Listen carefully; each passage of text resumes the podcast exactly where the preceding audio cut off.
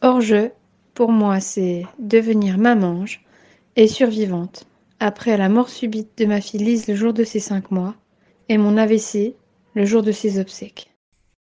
Bonjour Marion. Bonjour Anne-Juliette. Merci euh, de m'avoir contacté sur Instagram. Alors, petit euh, spoiler alerte, j'ai déjà fait un sujet euh, un petit peu similaire je te laisse du coup te présenter et euh, peut-être introduire le, sujet, en tout cas nous dire de quoi on va parler aujourd'hui. Eh ben oui, bah, en tout cas merci à toi aussi euh, de bien vouloir euh, m'écouter et puis pouvoir me donner la chance de, de pouvoir parler de mon histoire. Du bah, moi c'est Marion, j'habite un tout petit village à côté de Dijon et je viens d'avoir 31 ans. Voilà, j'ai un petit loulou aujourd'hui qui a 3 ans, bientôt 3 ans et demi. Et euh, j'ai une fille, donc euh, Lise, qui est décédée de la mort subite du nourrisson il y a bientôt six mois. Elle est décédée le jour de ses cinq mois.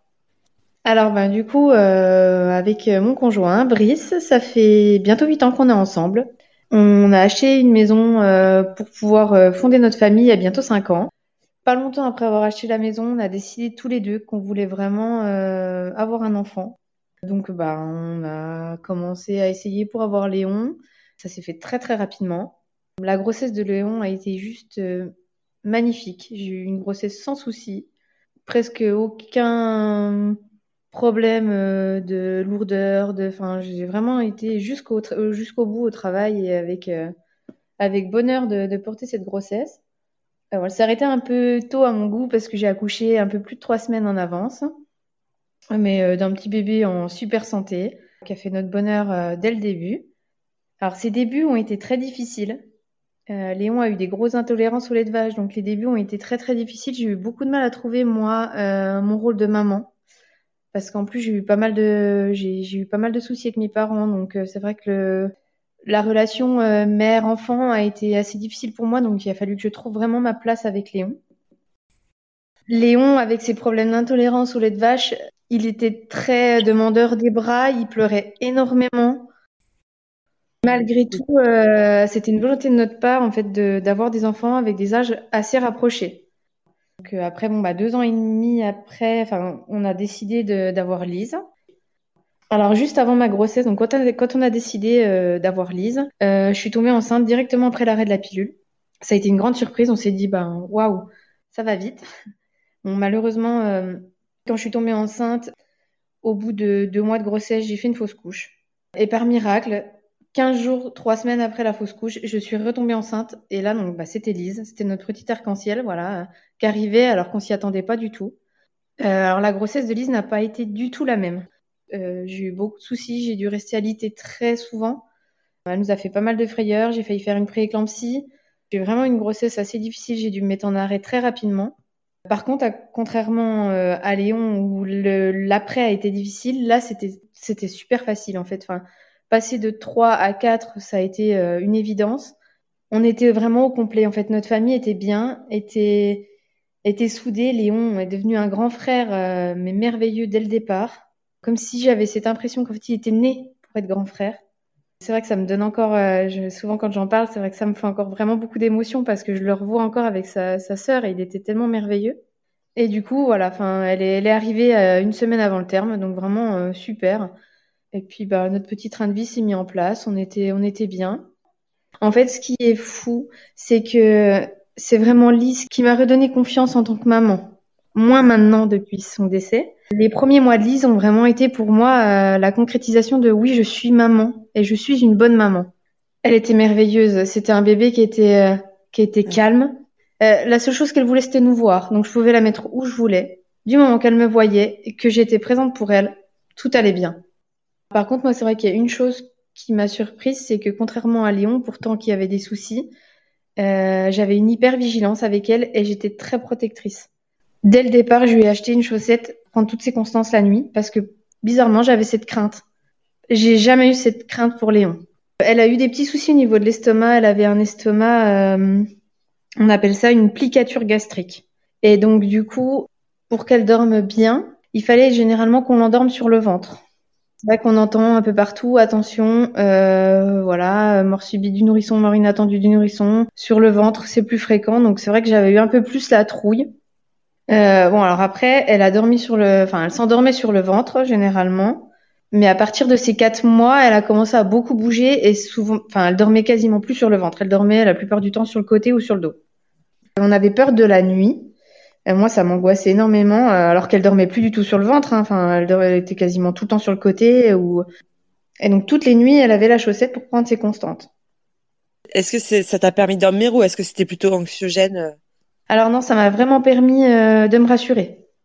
La, la chaussette m'a vraiment euh, m'a permis de me rassurer, de me dire bon ben il y a un problème, je suis alertée. C'est quoi? C'est comme le matelas? Elle s'est déjà mise à oui, sonner ça, en fait, elle... elle s'est jamais mise à sonner. Elle sonnait si par exemple elle n'était pas sur Lise et au bout de deux secondes, euh, voilà, elle sonnait parce que elle nous alertait. Bah il y a quelque chose, il y a plus rien. Mais il n'y a jamais eu de souci. Et ça, vous lui avez mis euh, très tôt, enfin peu de temps après sa Elle naissance devait avoir euh, entre 15 jours et 3 semaines de vie. Ah oui, quand très on tôt, d'accord. chaussette. Oui, très très tôt. Ok. Et les nuits, enfin le sommeil, ça se passait comment? Eh ben super. Elle devait avoir un mois et demi quand elle nous a fait des nuits de 20h, 20h, 20h30 jusqu'à 10h le matin. Après, moi, ce que je peux clairement dire quand je vois des parents qui en bavent la nuit, alors je, je comprends hein, qu'on a eu des nuits aussi difficiles, hein, mais avec ce que j'ai vécu, j'ai envie de dire, moi, j'aimerais en fait passer des nuits blanches à m'occuper de Lise. Et ce qu'il faut qu'il se dise, c'est que s'il pleure et s'il est demandeur, c'est Il est qu'il est encore là. Alors du coup, bah voilà, donc elle est arrivée dans notre vie et euh, bah, les mois sont passés, tout se passait bien. Alors moi, j'ai eu beaucoup de mal à reprendre le travail. J'ai pas mal repoussé la, ma reprise de travail parce que je devais reprendre normalement début juillet et euh, ça s'est fait non, que fin août. Euh, en attendant, on a fait la petite adaptation chez la nounou, donc qui était déjà de base la nounou euh, de Léon, avec qui je m'entendais très très bien. Il y a même plus qu'un lien de nounou, et encore plus aujourd'hui. Lise, c'était une petite fille qui s'adaptait hyper bien, donc elle a eu du mal une journée, et puis après, enfin, elle était chez elle, quoi. C'était, euh, c'était sa deuxième maison, elle était chez sa nounou, elle était bien, elle était tranquille, elle l'a jamais pleuré quand je l'ai déposée. Et puis donc, ben voilà, on a fait notre petit train de vie. J'ai repris le travail fin août. Elle devait avoir un peu plus de quatre mois et demi quand j'ai repris le travail. Tu fais quoi comme travail? Je suis préparatrice en pharmacie hospitalière au CHU de Dijon. J'ai repris à 80%. Ah, donc, euh, du coup, euh, généralement, j'avais mes, mes mercredis pour m'occuper euh, de Léon et de Lise, qui, parce que Léon avait commencé l'école en septembre. Donc, à partir du 1er septembre, on avait pris notre petite routine. Léon à l'école, Lise chez la nounou. Et puis, euh, on se retrouvait euh, tous les trois euh, le mercredi. C'était dans notre petite bulle, on était bien, euh, tout se passait bien. Et puis, bah, il arrive le jour, euh, malheureusement, donc le 12 septembre 2022. Euh, bah, je la dépose hein, chez la nounou comme tous les matins habituellement. hein, euh, aucun souci, aucun signe avant-coureur. euh, elle allait très très bien. Donc nounou euh, emmène Léon à la à l'école. La journée, moi, voilà, je suis au travail, tout va bien. Alors bizarrement, arrivé le temps de midi, j'ai eu comme un malaise. Je me sentais pas à l'aise. J'étais, je savais pas. Enfin, je, sentais quelque chose. euh, et puis bon bah le temps de midi passe euh, et puis vers 13h bon, c'était l'heure que je devais reprendre le travail donc euh, là je me pose à mon poste de travail et bah je reçois un appel euh, de la nounou. Donc je décroche et bah là à ce moment-là c'est le mari de la nounou qui je me je m'en rappelle très bien enfin j'ai vraiment tous les détails toutes les odeurs c'est le, le mari de la nounou qui qui me dit euh, Marion faut que vous veniez Lise a fait un malaise. Et donc là, euh, ben, je pose le téléphone, je, je me rappelle, hein, je raccroche parce que je, je sais même plus si je raccroche en fait. Je, je pose le téléphone, je regarde ma collègue à côté et en fait je lui dis, euh, elle s'en rappelle, hein, je lui dis, euh, Lise est morte. Et euh, je sais pas pourquoi en fait, je l'ai su tout de suite. Et euh, donc ma collègue, voilà, on m'a mise dans une pièce à côté parce que bon, j'étais en panique, hein, je, je, je savais plus quoi faire, je savais plus où aller, je savais plus. euh, et j'arrêtais pas de répéter ma fille est morte, ma fille est morte. Et euh, voilà, mes collègues me disaient mais non Marion arrête, mais non. euh. Entre temps, je reçois un, un appel de la pédiatre du SAMU qui me dit voilà que Lise est emmenée aux urgences et qu'il faut que j'aille l'attendre aux urgences. Euh, et donc de là, je lui dis mais dites-moi, enfin dites-moi c'est grave. parce que ben, je le savais. Et euh, donc euh, la médecin du SAMU me dit oui, madame, c'est très grave. Et donc là, bon, ça confirme, hein, ça confirme ce que moi je ressens. Donc, bah, il y a deux de mes collègues qui m'emmènent aux urgences pédiatriques pour me soutenir. Et puis bon, bah après voilà, j'arrive là-bas. Donc Lise n'est pas encore n'est pas encore aux urgences. J'arrive aux alentours de 13h30. Et donc il y a une pédiatre qui me reçoit et donc elle voulait rien me dire au départ et euh, j'ai dû un peu me fâcher en lui disant non mais enfin stop, dites-moi. Là je dis euh, dites-moi, je sais que ma fille est morte donc dites-le moi. Et donc bah le voilà le, c'est tombé quoi. la pédiatre m'a regardé et je enfin je, je l'aurai toujours en tête. Hein, j'ai son image, son visage et et elle m'a dit bah oui votre fille votre fille est morte. Il voulait pas me le dire tant que Lise n'était pas sur place en fait et tant que mon conjoint n'était pas arrivé. Je me suis mise à, je me suis mise à hurler. Euh, je, je, suis tombée par terre dans les bras de mes collègues. Enfin, c'était mon monde s'effondrait en fait. Je, mm. je me suis dit bon bah voilà quoi, c'est la chose que personne veut et enfin, mm. j'arrivais pas à y croire en fait. Je me disais mais non, c'est pas vrai en fait. Ils m'ont rien dit de plus. Ils m'ont juste dit votre fille est morte. Alors après, euh, je sais que j'ai jamais douté de la nounou. Ce que j'ai pu penser, c'est il y a eu un accident sur le trajet de l'école il y a eu un accident, il y a eu quelque chose comme ça. Mais j'ai jamais remis en cause la nounou parce que je, c'était impossible pour moi. Donc voilà, donc après on va tous s'enchaîner. Hein. Mon conjoint est arrivé. Alors, il y a une chose que je me rappellerai toute ma vie et que je trouve pas normal par contre, c'est que c'est moi qui ai dû l'annoncer à mon conjoint. Euh, parce que ben, les infirmières euh, des urgences pédiatriques n'ont pas fait leur travail, je dirais en fait. Euh, il est arrivé, elles l'ont directement, avant de le prendre en charge, elles l'ont directement emmené vers moi. Et du coup, euh, ben, c'est vrai que dire à mon conjoint ta fille est morte, c'est dur. C'est une phrase que j'aurai toujours en tête et, c'est compliqué parce que c'est pas à moi d'annoncer au papa que à qui a perdu sa fille, quoi. Donc après l'annonce, une, une nouvelle pédiatre qui est venue nous voir en nous disant que Lise était arrivée, mais que on pouvait pas la voir tout de suite parce qu'elle était partie pour faire des examens, euh, des radios, des choses comme ça, des scanners, pour être certain qu'il n'y avait pas une maltraitance et que c'était pas certain qu'on puisse la voir le jour même. Donc là, moi, c'était pas possible. Enfin, je, je lui ai dit non, mais moi, c'est, je vois ma fille en fait. Je, je peux pas repartir d'ici sans voir ma fille. Alors, on a eu une super pédiatre, hein, je pourrais la remercier plus que tout, euh, qui nous a permis, malgré tout, de voir notre fille. Alors, ça a été très long, hein, par contre, parce que on a, moi, j'ai appris la mort de Lise vers 13h30 elle on a pu la voir que vers 19h. Euh, Ça a été hyper long. Euh, c'était des heures à attendre, à attendre. Euh, bon, heureusement, notre famille est toute venue. ils sont tous venus nous rejoindre, donc on n'a pas été seuls tout ce temps-là, mais on est resté à l'hôpital dans une petite pièce des urgences en attendant qu'on nous dise voilà, votre fille est prête, vous pouvez la voir. Alors après, on a, on a quand même pu la voir vraiment bien. Voilà, ils nous ont laissé le temps. toute notre famille a pu venir la voir un par un. Donc avant, euh, quand on a pu la voir, du coup, la pédiatre nous a quand même confirmé qu'elle poussait l'hypothèse d'une d'une mort subite du nourrisson. Enfin, au départ, ils nous ont dit mort inattendue du nourrisson. C'est vrai que du coup, euh, ils savaient encore pas non plus euh, toutes les, ils n'avaient pas fait d'autopsie, rien du tout, donc ils pouvaient pas encore savoir s'il y avait une cause autre, cœur. Mais est-ce que toi, à ce moment-là, tu es sensibilisée à la nuance entre les, les deux termes? Pas du tout. Euh, moi, au départ, quand elle nous a dit mort inattendue du nourrisson, pour moi, c'était une mort subite. Enfin, voilà, je... Et puis, pour moi, euh, j'étais tombée des nues parce que pour moi, c'était rare. J'avais toujours entendu dire, euh, mais vous inquiétez pas, on n'en voit quasiment plus, ça a diminué depuis qu'on couche les bébés sur le dos. alors qu'en fait, ce soir-là, on a appris que ça restait la première cause de décès d'un nourrisson en France. Et la nounou, évidemment, elle n'était pas équipée de la chaussette en question puisqu'elle ne l'avait que pour la sieste. Voilà, la nounou, euh, elle l'avait que pour la sieste, donc on a, on lui avait jamais donné la chaussette euh, qu'on lui mettait la nuit. Et toi, auprès de la nounou, tu lui avais exprimé tes craintes euh? Oui, la nounou, elle savait, elle savait que j'avais beaucoup de craintes. Elle me disait souvent, mais Marion, arrête-toi, mets-toi en arrêt, profite de ta fille si t'as peur. Voilà, enfin, on a une nounou qui est très très bienveillante. En fait, elle s'occupe pas que de nos enfants, elle s'occupe autant de nous que de nos enfants. Et voilà, elle comprenait que j'avais que j'avais des craintes et. Et elle, ça lui était jamais arrivé non, c'est alors en plus elle arrivait sur sa fin de carrière.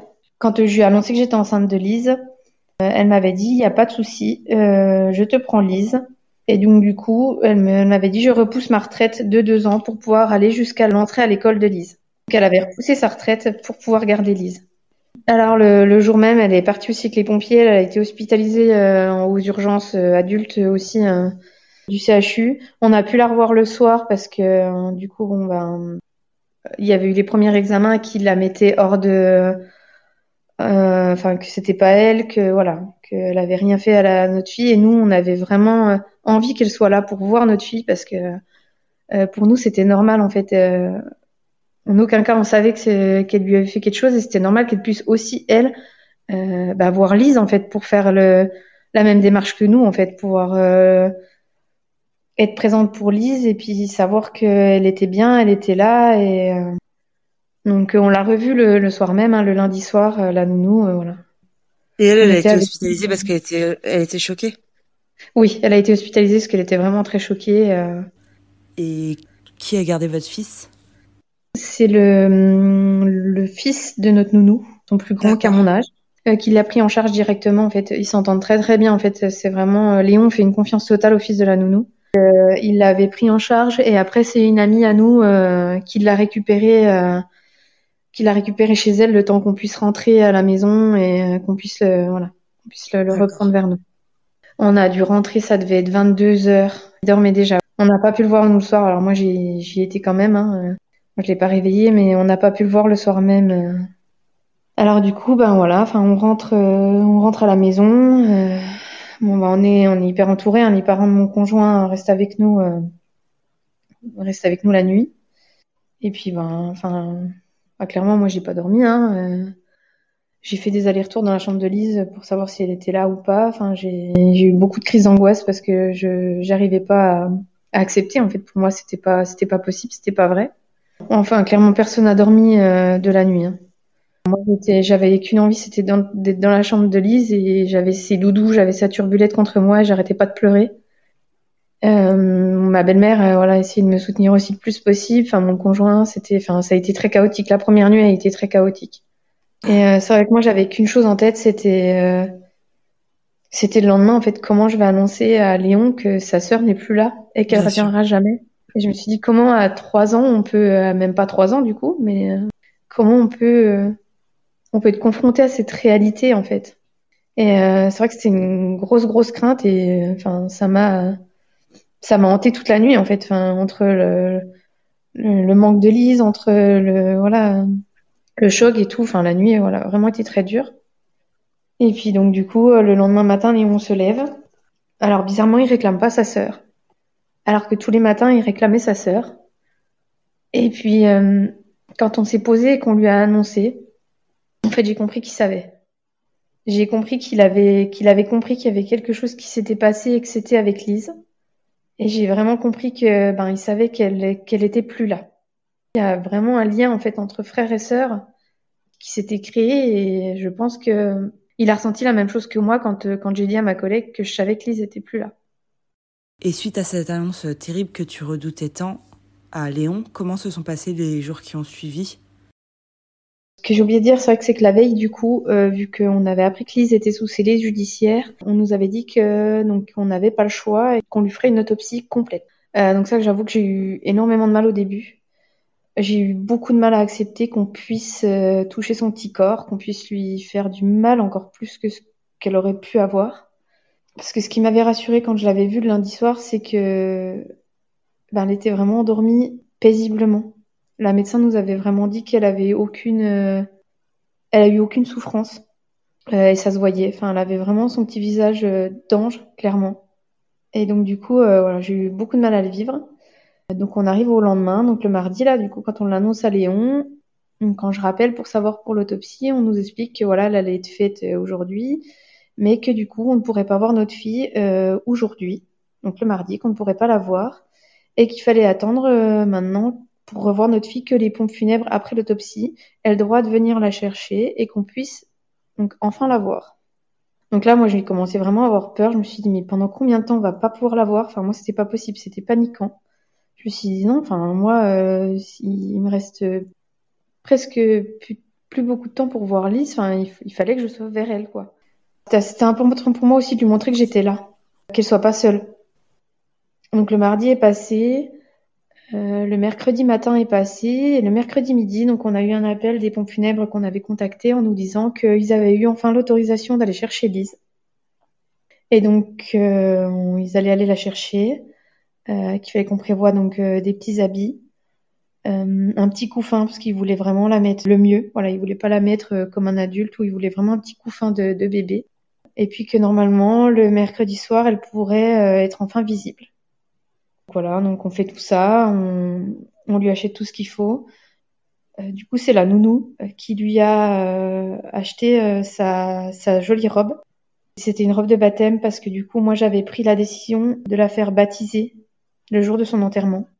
Du coup, la nounou lui a acheté une robe juste mais magnifique. Voilà, elle est partie, euh, elle est partie dans une robe de princesse, dans une petite robe d'ange. Et le mercredi soir, donc, on a pu enfin, euh, enfin revoir notre fille euh, aux pompes funèbres. Alors ça a clairement pas été facile, hein. Euh, ça a pas été facile de passer la porte, voilà, d'une pièce qu'on n'a pas envie de passer, en fait, surtout pas pour nos enfants, en fait. C'est voilà. J'ai passé un long moment de la soirée vers elle.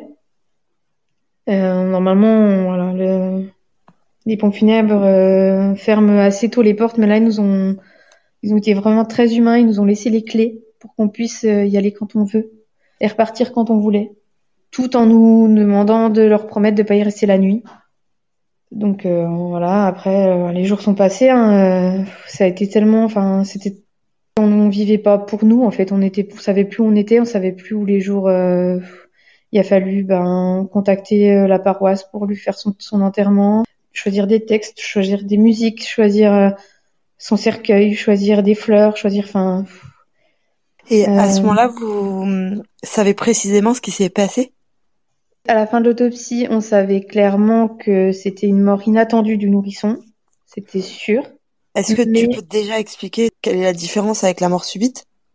Alors, la mort inattendue du nourrisson, donc c'est euh, la mort euh, d'un enfant pendant son sommeil, mais qui, avec euh, généralement après autopsie, a quand même relativement une cause, une cause au niveau du cœur, une cause euh, d'une maladie génétique ou alors d'une asphyxie par euh, retournement sur un matelas ou d'un tour de lit ou d'une gigoteuse mal, voilà.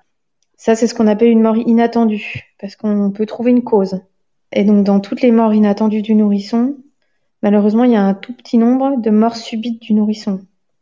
Donc la mort subite du nourrisson, c'est donc euh, ben, une mort d'un enfant dans son sommeil aussi, mais qui n'a aucune raison. Les autopsies ont été faites, tous les prélèvements sanguins ont été faits. On a eu les résultats un mois, une semaine après. On n'a pas eu les résultats tout de suite. hein. Au début, on savait, voilà, c'était une mort inattendue du nourrisson. Point. Et un mois et demi après, on a appris, donc euh, on a eu un nouveau rendez-vous, donc ça a été très très difficile, hein, que effectivement euh, il y avait aucune cause. Elle avait aucun problème au niveau du cerveau, elle avait aucun problème au niveau du cœur, aucun problème au niveau des poumons. Ses prélèvements sanguins étaient parfaits, euh, aucune maladie génétique qui était là ou qui pouvait arriver plus tard. Voilà, tout a été poussé hein, vraiment jusqu'au bout pour rien louper. Et voilà, ça en est ressorti que bah il y avait strictement aucune cause. La nounou, elle vous disait quoi? Parce que vous étiez pas là quand ça s'est passé? Non, ouais. Elle l'avait mis à sa sieste, comme habituellement, parce que Lise était en décalé, en fait, généralement dans les repas. Euh, elle faisait sa petite sieste pendant que les grands mangeaient. Et quand les grands euh, partaient à la sieste ou à l'école, c'était le moment où généralement elle se réveillait et puis donc elle buvait son biberon euh, voilà, vers, vers midi et demi, 13 heures.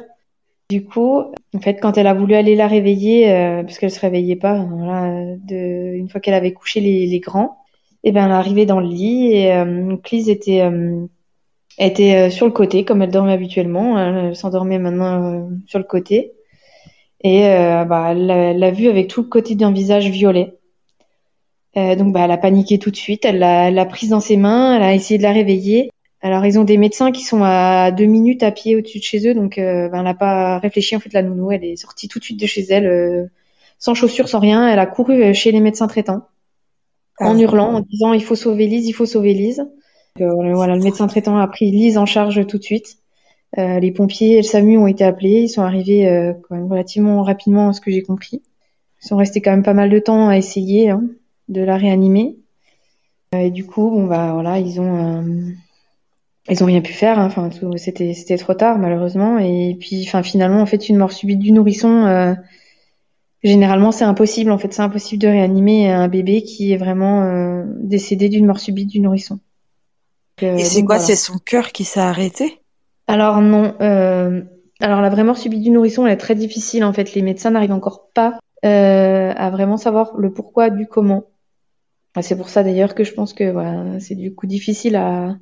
Enfin, c'est impossible du coup à à pouvoir l'arrêter, mais euh, il pense, il suppose en fait avec les statistiques et tout ce qui, qui s'est fait là euh, depuis euh, depuis des années, il suppose que c'est le cerveau qui arrête d'envoyer le, le, message au corps et euh, au cœur de, de, fonctionner. Et donc du coup, ben, quand ce cerveau ça arrête d'envoyer le message, ben, tout s'arrête là, voilà, tout s'arrête petit à petit, le bébé s'arrête de respirer et puis bon, ben, son corps s'endort tranquillement. Elle était à la sieste pendant combien de temps? Euh, ça faisait euh, une petite heure qu'elle faisait sa sieste. Léon est rentré euh, de l'école à midi 10. Il a voulu absolument lui faire un bisou. Donc il a été faire un bisou à sa sœur avant de manger. Et la nounou me dit, euh, elle dormait paisiblement, elle respirait, enfin tout allait bien. Et donc elle l'a elle l'a prise vers 13h et à 13h, il y avait plus personne. Donc du coup, euh, c'est généralement ce qu'ils nous disent quand c'est une vraie mort subite du nourrisson, c'est quasiment impossible en fait du coup de réanimer, parce que vu que c'est le cerveau mm. qui arrête d'envoyer ce message, euh, malgré les massages cardiaques, malgré tout ça, si le cerveau arrête d'en voilà euh, arrêter de fonctionner, euh, c'est impossible en fait. Mais ils savent voilà, ce qui est ce qui est compliqué, c'est qu'ils ne savent pas pourquoi ce cerveau arrête d'envoyer ce message. Il n'est pas endommagé, il n'y a pas il y a pas de maladie, il y a rien qui est lié au cerveau avant. Et quel lien tu fais avec toi, as la crainte que tu avais Moi, j'ai l'impression que je le ressentais en fait. J'ai l'impression que ce lien de mère-enfant, ce sixième sens, hein, on dit souvent hein, qu'on a une intuition en tant que maman. Je pense qu'il était vraiment là. Donc malheureusement, après, on peut pas non plus. Euh, les signes m'étaient envoyés, je le sentais. Après, je pouvais pas. Je voilà. Pourquoi? Je, Ben, je, je m'attendais pas à ça en fait. On peut pas, on peut pas se. Et c'était quoi les signes, tu penses? Ben le fait que je pouvais pas la laisser, que je lui avais mis une chaussette, que enfin voilà que je, je, la gardais très souvent auprès de moi. Mes mes belles-sœurs par exemple m'ont souvent fait la réflexion, je ne donnais très je donnais très très peu lisse dans les bras des autres. C'est vrai que j'ai je pense qu'il y a plein de choses qui qui, qui auraient pu m'alerter en fait de me dire mais Marion euh, il y a quelque chose en fait. T'es pas normal. Enfin, Bah rien. C'est ça malheureusement, c'est que j'aurais rien pu faire. Mais c'est très culpabilisant. J'en culpabilise aussi encore. Hein. C'est hyper culpabilisant parce que je me dis souvent, mais tu le savais, Marion, tu le sentais. Mais malheureusement, donc j'ai rien fait, mais j'aurais rien pu faire en fait. Et c'est hyper culpabilisant parce que je me dis que tous les jours, des fois, je répète à mon fils, t'es en sécurité, je te protège, alors qu'en fait, c'est pas vrai. Je peux pas le protéger en fait. T'as repris le travail? Non. J'ai pas pu. Depuis ce qui s'est passé, en fait, j'ai engendré une grosse phobie au niveau du CHU. Parce que bon, j'étais sur mon lieu de travail, donc euh, aussi que moi j'étais à la pharmacie du CHU. Enfin voilà, quand euh, je l'ai appris qu'ils étaient plus là, et donc du coup, euh, l'hôpital d'enfants est juste à côté en fait. Je travaille au CHU et tout ce qui s'est passé pour Lys, c'était au CHU quoi. Donc du coup, euh, j'y arrive plus. Je j'arrive plus du tout à mettre un pied au CHU. Je je peux pas. Voilà, donc, donc non, pour le moment, j'ai pas repris le travail. J'ai demandé un congé longue maladie pour pouvoir un petit peu bah, me recentrer sur moi-même, en fait, savoir ce que j'avais envie de faire et ce que ce qu'il allait être possible de faire, du coup, avec tout ça. Donc voilà. Donc, euh, ben du coup, euh, donc le mercredi, Lise arrive aux pompes funèbres le soir. Euh, donc on passe les journées avec elle. Hein, on... Euh, donc arrive le donc le vendredi, le vendredi matin, donc jour de l'enterrement. Donc là, c'est un jour très difficile parce que ben c'est le jour où ils la mettent dans son cercueil. Donc euh, ben, c'est vrai que voir sa fille euh, dans un cercueil, c'est pas facile. C'est une image qu'on aura qu'on aura toujours et qu'on n'oubliera jamais, je pense. Donc euh, bon, bon, je sais que j'ai rempli le cercueil avec tous ces tous ces petits jeux, tous ces doudous, toute ça. Enfin, elle est partie avec sa veilleuse, elle est partie avec des photos de nous, des photos de son frère. Et puis donc donc l'enterrement était à 14h le vendredi après-midi. Donc, ça a été organisé. Euh, donc, arrive le, moment fatidique où il faut fermer le cercueil. Ça a été un moment euh, horrible, hein, parce que je savais que bah, je reverrais plus Lise. C'était la dernière fois que je pouvais la voir et qu'après, bah, son petit visage, euh, il serait plus jamais là pour moi. Euh, Donc heureusement, on a été très très bien entouré par notre famille, par nos amis. Tout commence, les pompes funèbres ont été super, on a pu passer avec le camion devant la maison pour que Lise puisse voilà voir sa maison une dernière fois. Et puis on est arrivé au cimetière, à l'église, voilà. La cérémonie s'est faite, s'est faite, voilà, c'est très bien déroulé. nos amis ont été là, notre famille. Une amie avait organisé un lâcher de ballon pour Lise à la fin de la cérémonie. Donc euh, on a pu, euh, on a pu avant de, mettre son cercueil euh, dans sa tombe faire un beau lâcher de ballon pour elle. Et puis donc bah voilà après ben, elle, a été mise, elle a été mise dans la tombe et puis et puis la pression est retombée. bon on a eu on a eu une grosse frayeur aussi euh, pour la mise en la mise dans la tombe parce que les, les personnes qui ont descendu Lise ont failli retourner le cercueil.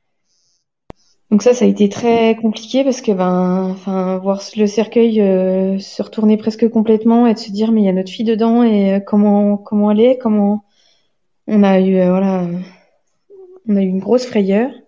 Et puis bon, donc une fois que tout est terminé, donc on avait prévu euh, que les gens puissent se réunir avec euh, café, gâteau, tout ça. Enfin voilà, donc on a demandé à tout le monde de pouvoir euh, se réunir dans la petite pièce à côté du cimetière.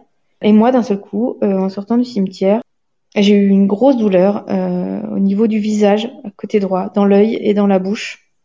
Et là, j'ai alerté mon conjoint et je lui dis, je lui dis, Brice, je peux plus ouvrir l'œil. je sais pas ce qui se passe. je suis pas bien. Je peux plus ouvrir l'œil, j'ai très mal à la mâchoire. Euh, euh, il faut faire quelque chose.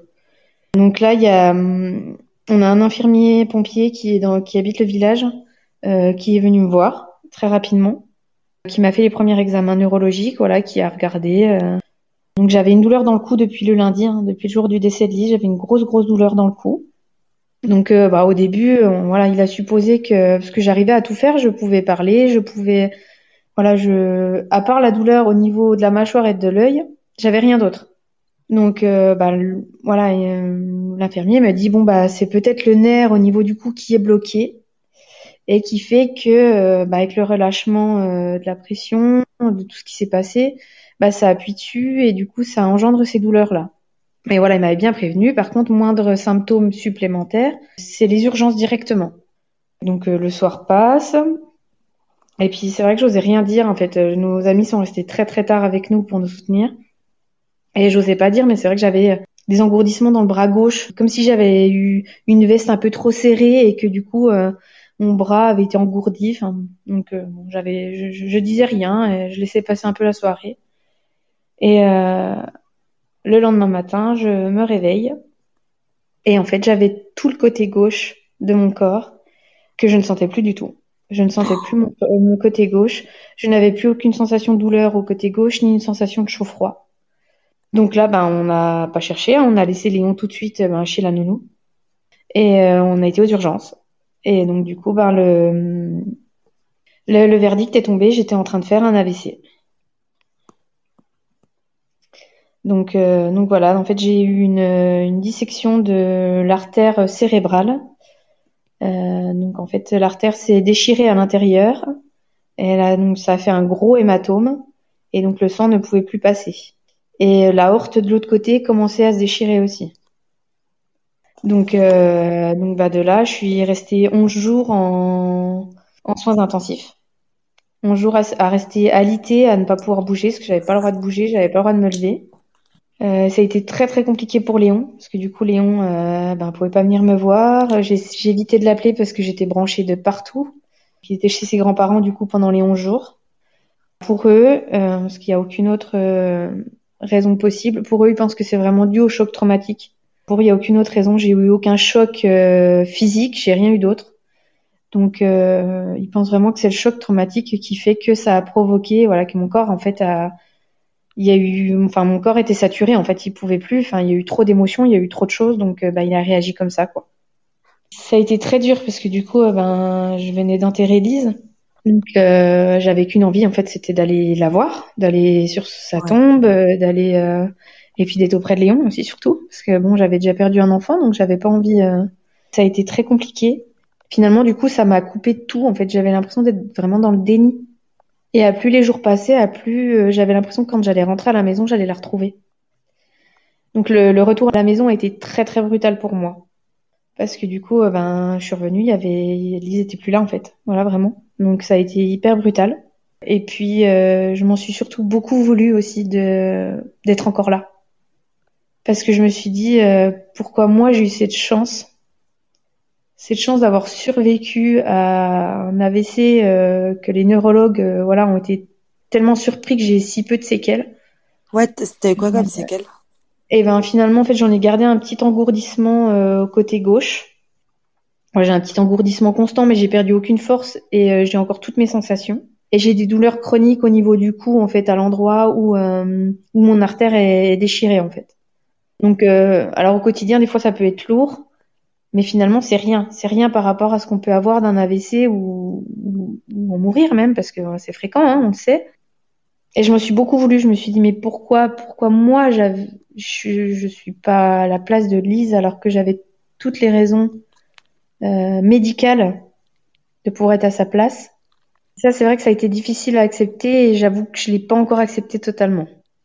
Alors on a donc quand je suis rentrée de de l'hôpital, on a essayé de reprendre voilà euh, de, s'habituer à revivre à trois quoi. Enfin du coup on a repris, euh, on a essayé de reprendre notre petite vie, on a remis Léon à l'école. Alors moi c'était un choc hein, comme je l'ai dit tout à l'heure. Je pour moi en rentrant de l'hôpital, Lisa allait être là, donc sauf qu'elle n'était pas là. La première chose que j'ai faite, par contre, c'est, euh... en fait, c'était grâce à Léon. Je me suis dit, il faut qu'on soit suivi psychologiquement. Enfin, c'était surtout Léon que je voyais. Je me suis dit, à son âge, à trois ans, faut qu'il soit suivi. Donc, la première chose que j'ai faite, c'est que j'ai contacté euh, un hôpital psychiatrique euh, sur Dijon, où il y a une unité en fait spéciale euh, dans le deuil, dans le deuil des parents, dans le deuil, voilà, donc qui nous prend vraiment en charge.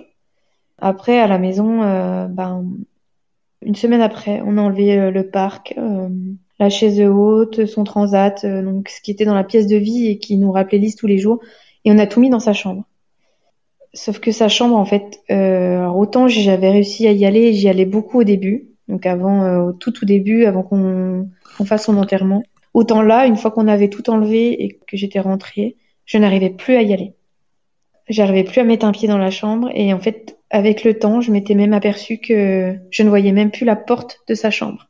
Donc du coup, euh, bah, on en parlait énormément avec mon conjoint. On se disait mais comment Enfin, moi je savais que j'étais pas prête.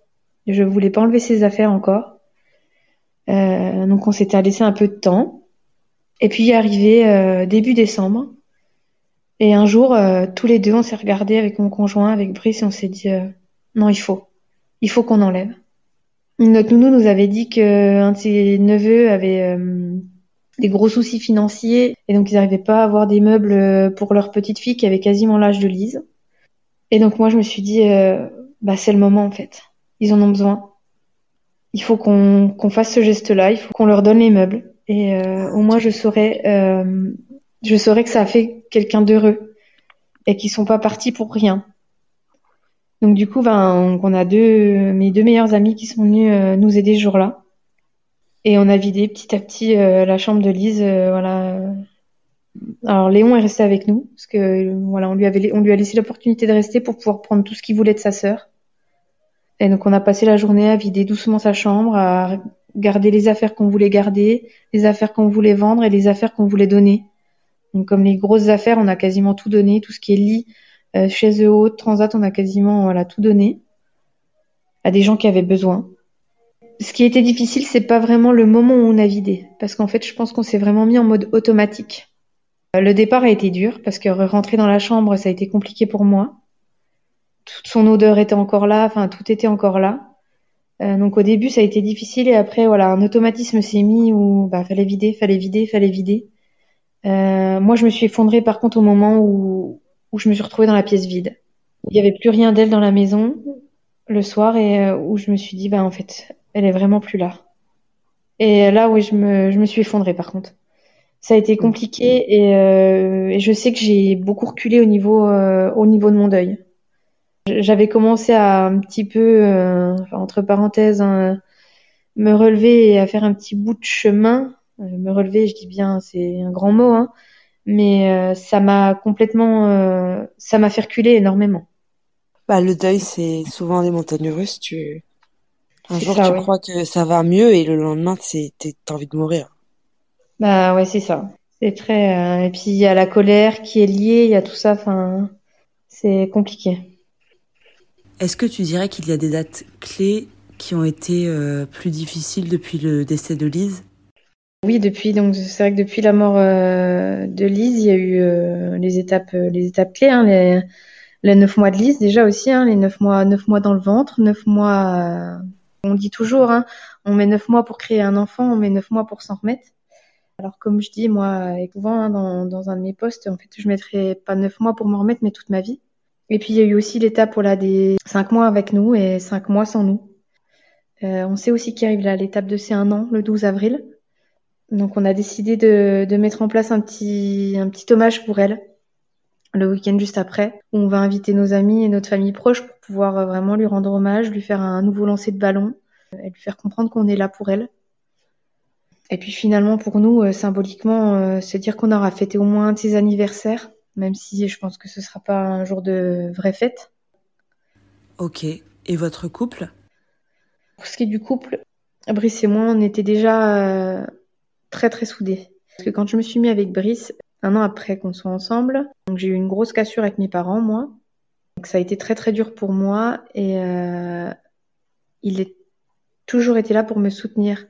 Et en fait, à ce moment-là, euh, quand ça s'est passé, euh, j'ai su, en fait, c'est à ce moment-là où j'ai su que je me, que c'était lui, que c'était, ce serait vraiment l'homme de ma vie et que s'il restait dans des moments difficiles et aussi difficiles que ça, alors que ça faisait à peine un an qu'on était ensemble, c'est que c'était le bon, c'est que c'était lui et que ce serait qu'il serait toujours là pour moi en fait et que moi je serais toujours là pour lui.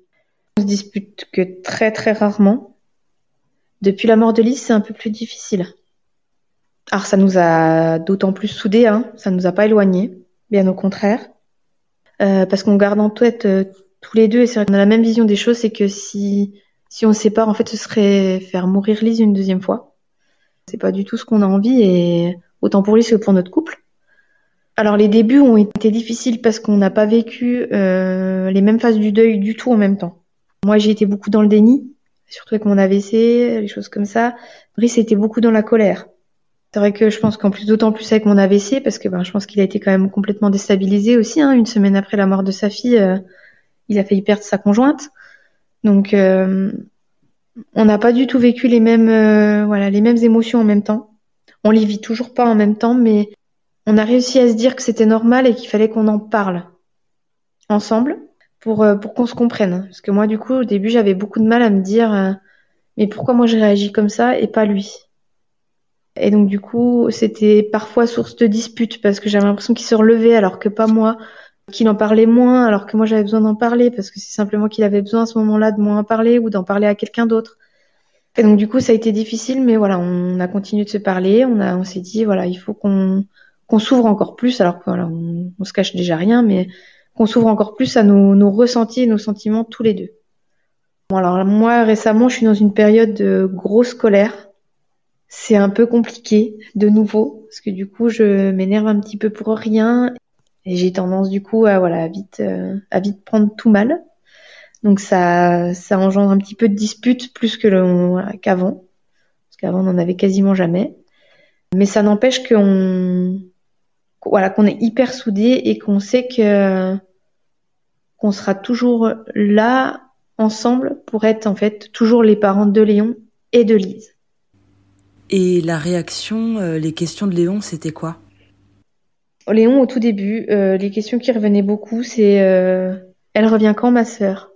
Donc ça, c'était très difficile parce que ben, il n'arrivait pas à l'entendre de nous, en fait, qu'elle reviendrait jamais. Et donc, il a réussi à l'accepter après plusieurs séances avec sa, avec sa psychologue. Il a eu énormément de colère hein, aussi, lui. Hein. Il a eu beaucoup de colère, beaucoup de moi je veux voir ma sœur. Euh, enfin voilà, ça a été compliqué au début.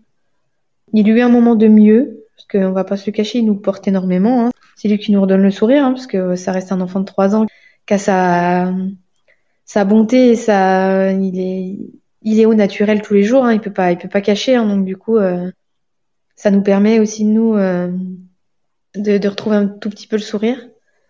Là récemment, il est plus dans le.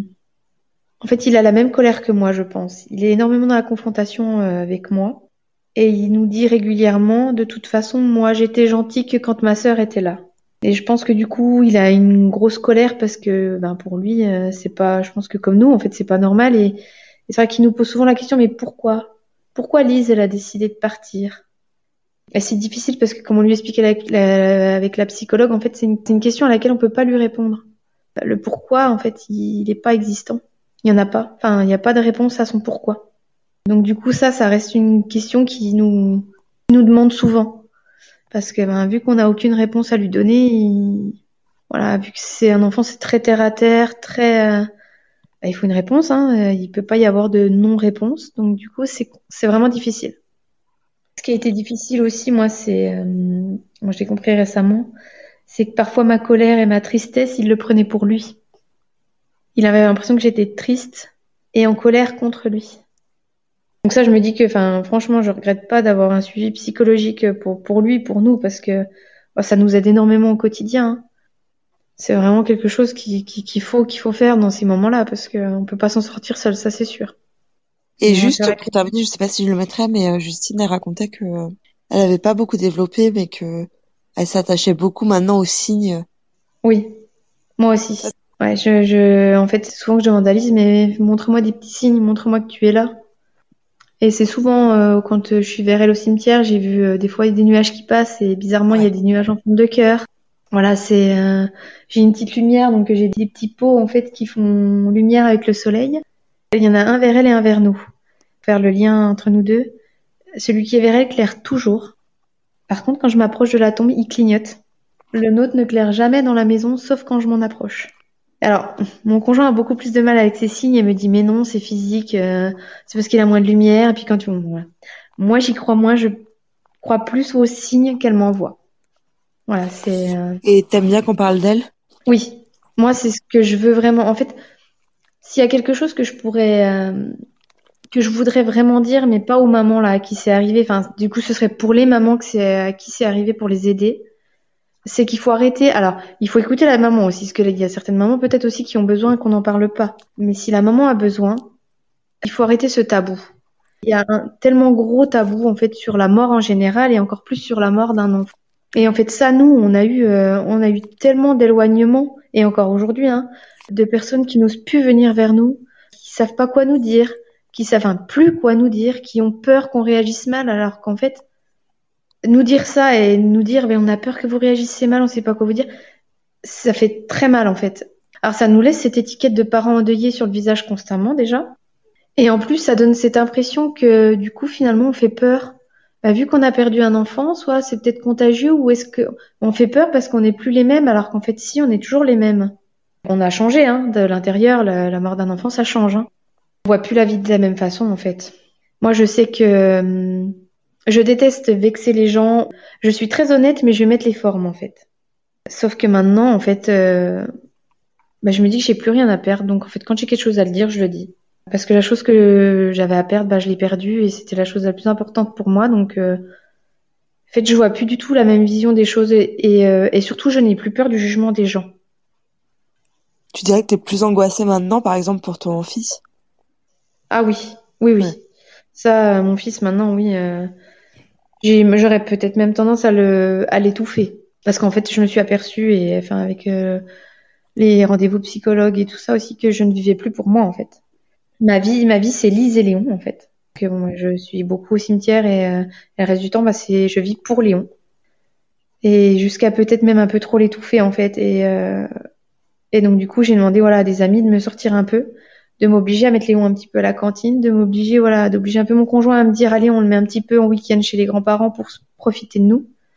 Parce que c'est vrai qu'aussi, de ce côté-là, pour ça, notre couple aussi, on, on va dire qu'on a plus un rôle de parent que de couple à l'heure actuelle. Parce que moi, j'ai beaucoup de mal à me détacher de Léon. Je me lève deux à trois fois par nuit pour voir s'il respire encore. Et est-ce que la question euh, comment tu vas, ça a du sens pour toi? Genre quand je dis ça va Alors ça a tendance à, un peu moins avec le temps là, ça commence à un peu moins m'énerver, mais au début ça m'énervait énormément. Le, je recevais des messages, euh, coucou, ça va Et euh, je dois avouer qu'au début je répondais pas du tout, jusqu'à un moment où je réponds, euh, bah non, ça va pas. Je voilà, j'étais cash, point, bah non, ça va pas. Après, tu peux comprendre que c'est une forme de, c'est pas vraiment une question. Comment tu vas? Le coucou, ça va, c'est une salutation plutôt qu'une vraie question. C'est ça, voilà. En fait, c'est vrai que c'est un bonjour en fait maintenant. Voilà. On se rend pas compte en fait. Euh, c'est différent de quelqu'un qui te, qui dit comment comment tu vas Marion. C'est ça. Maintenant, euh, c'est vrai que ça me fait moins. Je le prends complètement différemment maintenant, mais au tout début, ça a été dur. Comme dans la vie au quotidien, en fait, hein, il y a plein de choses qu'on se rend pas compte en fait, mais euh, mais moi, je me suis aperçue qu'en fait, finalement c'est ça devient habituel hein, c'est des questions qu'on ou des questions ou des choses qu'on dit habituellement parce que ça nous nous choque plus. Mais comme par exemple trois mois après j'ai été dans un magasin avec Léon et euh, qui a un petit monsieur qui, s'est retourné vers nous. Qui parlait à Léon ah, comment t'as quel âge tu t'appelles comment? Et puis il y a la question qu'on finalement quand on n'a pas vécu ce qu'on a vécu qui, paraît anodine mais euh, tu vas peut-être bientôt avoir un petit frère ou bah une petite sœur et là je me suis mise à pleurer et le, le petit monsieur enfin c'était d'une bonne intention. Hein. Il a, il, il s'est senti mal et je me suis excusée après. Et je lui ai dit, ben, je suis désolée, ben, effectivement, il en avait une, en fait, de petite sœur et elle est partie il y a trois mois. Alors, il s'est senti tout bête. Et il y pouvait rien parce que finalement, en fait, c'est une question complètement anodine que tout le monde dit. C'est à quand, c'est quand le deuxième. Et finalement, en fait, on se rend compte que c'est des questions tellement intrusives. Parce qu'on sait pas, on sait pas si les personnes n'arrivent pas à avoir d'enfants, euh, si les personnes en ont perdu un. Je voulais rajouter euh, quelques petites choses. Euh, tout d'abord, ajouter qu'il euh, faut bien que les mamans et les papas qui ont vécu ces choses-là se mettent en tête qu'ils ne sont pas seuls à vivre ça. Il faut surtout pas, mais surtout pas, qu'elles hésitent à se rapprocher d'autres mamanges, d'autres papanges qui ont vécu ça. Parce que c'est hyper important. Moi, le fait de m'être rapprochée de beaucoup d'autres mamans qui ont vécu ces choses-là, ça m'a beaucoup aidé dans le sens où je me suis dit, effectivement, je vis ça, mais je suis pas folle. Euh, d'autres personnes le vivent, d'autres personnes le comprennent, et du coup, c'est ok. Voilà, on ne pourra pas l'éviter, euh, la mort d'enfants, euh, malheureusement, mais il faut qu'on soutienne. Malheureusement, on rentre dans une communauté qu'on n'aurait pas voulu, mais je me suis aperçue que c'est une communauté qui se serre énormément les coudes, en fait. on est tous là les uns pour les autres, et c'est hyper, hyper important au quotidien. Il faut vraiment, mais vraiment pas hésiter à se rapprocher, des uns des autres. Ça aide et ça permet d'avancer. Il faut aussi que toutes les mamans ou tous les papas euh, qui ont vécu ça ont envie de faire euh, tout et n'importe quoi en l'hommage de leur, euh, de leur petit bébé, de leur enfant, le fassent. N'hésite surtout pas par peur de jugement ou par peur de quoi que ce soit. Si ça peut leur faire du bien, il faut le faire en fait. moi je sais que le jour du décès de Lise, au CHU, euh, la pédiatre a fait des petites empreintes des, pieds de Lise. Euh, donc elle nous a donné à la fin de la journée, quand on a revu Lise. Et donc du coup, moi, j'ai pris la décision de prendre une de ces empreintes et de me la faire tatouer sur l'avant-bras gauche, côté du cœur. Voilà, pour qu'elle soit constamment euh, auprès de moi et avec moi. C'est quelque chose qui m'a beaucoup aidé. On a aussi pris la décision avec tous ses tontons et tatas de planter un petit cerisier en son hommage qui nous permet en fait euh, de symboliquement la voir grandir, pouvoir euh, prendre soin d'elle. Et voilà, faut vraiment pas, mais vraiment pas hésiter à le faire. Et donc pour ce qui me vient en tête, euh, là, en dernière chose, je voulais aussi donner un petit message à tous les entourages de ces parents-là. Ce qu'il faut qu'ils se mettent en tête, c'est que, ce qu'il faut qu'ils, surtout qu'ils n'essayent pas de faire, c'est se mettre à notre place, se mettre à la place des parents euh, qui ont vécu ça, parce qu'en en fait c'est impossible. Pourront jamais vraiment, euh, même s'ils ont des enfants, hein, même s'ils ont par exemple un enfant du même âge que nous, notre bébé qui vient de partir, ou enfin ou leur bébé ou leur enfant, c'est impossible de se mettre réellement à la place euh, d'un parent qui vient de vivre ça. Et donc ce qu'il faut qu'ils fassent plutôt, c'est de comprendre nos réactions et nos émotions, c'est d'accepter, c'est d'accepter toutes ces émotions, toutes ces réactions, et de dire ok, elle réagit comme ça, elle a ces émotions-là, eh ben j'accepte et j'accompagne et je soutiens. Et ça, ça, aide, mais au plus possible. Et, c'est ce qui est le plus merveilleux pour une personne endeuillée euh, un papa et une maman qui a vécu ça. Et si je pouvais donner un conseil aussi, qui moi m'aide euh, beaucoup beaucoup au quotidien et qu'une amie me répète souvent, c'est que en fait c'est quand j'ai envie de lâcher, parce que j'ai eu beaucoup beaucoup envie de lâcher prise et encore maintenant, hein, je le cache pas, euh, je me dis qu'il faut pas, il faut pas parce qu'en fait euh, le fait que j'avance, le fait que je vive, euh, c'est faire vivre Lise, c'est continuer de la faire grandir, continuer d'en parler, alors que si je suis plus là, c'est comme si du coup elle s'éteignait encore une fois avec moi. Donc faut qu'ils se disent euh, ok, c'est dur, et ça on l'enlèvera jamais, hein. ce sera dur, toute notre vie, mais il faut qu'on avance pour nos loulous, euh, qui sont plus là, eux, et euh, qu'on les fasse vivre, qu'on les fasse vivre à travers nous.